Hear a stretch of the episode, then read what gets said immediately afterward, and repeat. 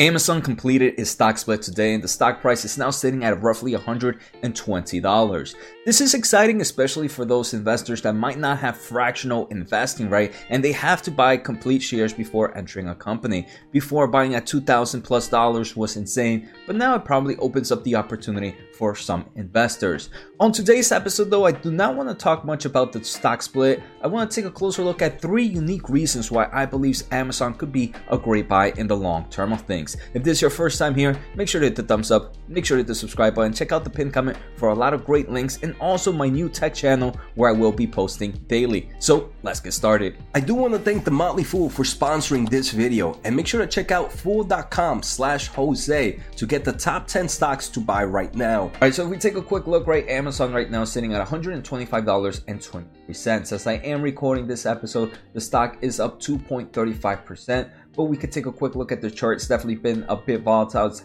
it's had higher peaks, and it's definitely had lower lows today. All right, so like I mentioned, three unique reasons why I like Amazon at the moment. And let me know if you share any of these same thoughts. First, let's start off with their, I want to say, one of my favorite reasons. This is A W S. Uh, so this is their clouding providing solution. And we can see this is a market that continues to grow. In quarter one of twenty twenty-two, this company reported about eight point four billion dollars in this market, where quarter one, or about a year ago, of twenty twenty-one, they reported thirteen point five billion dollars. So we continue to see strong growth, up thirty-seven percent.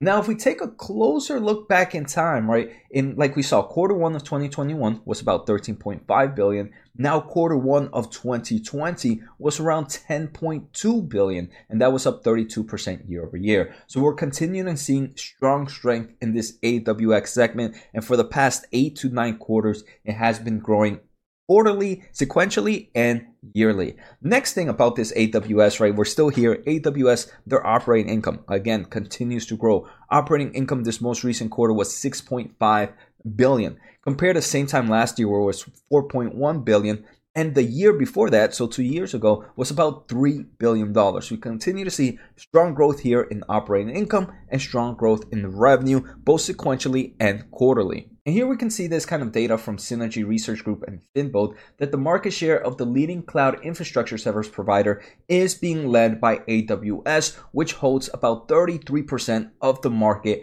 as of quarter four of twenty twenty-one. All right, so the second unique reason is one that I don't feel many people talk about and continues to see strong growth. And this is Amazon's advertising services. I actually do want to add on the Amazon subscription services as well. If we take a closer look in the most recent quarter, quarter one of twenty twenty-two, Amazon reported roughly seven point nine billion dollars in their advertising segment.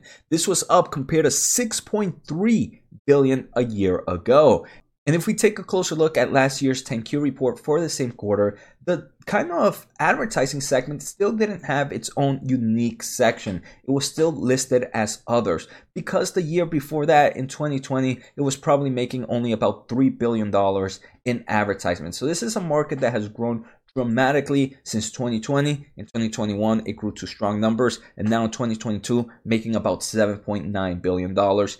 That, in my opinion, is insane. We can see subscription services just this most recent quarter was about eight point four billion dollars, up from seven point five billion dollars a year ago. So both these services are ones that I believe can continue to grow, and because these are very much some form of digital kind of aspect business, they tend to have higher margins. So that is the second unique reason. Now, the third unique reason is one that I probably don't hear much talk about, but I follow it because of my kind of prior education, prior workforce in the semiconductor industry, and that is Amazon's chip design. So Amazon actually designs their own chips for their servers. They obviously use some of the big players as well, but they did design Graviton three. This is on the third generation now, and the reports have shown that this is doing pretty well. So the great thing with this is now A W S has the big players from Intel, the big players from A M D. Now they have their own chips. All those chips, uh, each chip probably has their unique strength and depending on the customer, they're able to select which type of chip they want to use. There was actually a, a great article and kind of benchmark testing done by here by Foronis, uh, and it's, it was kind of Amazon's Graviton three versus Intel's and A M D's latest generation chip.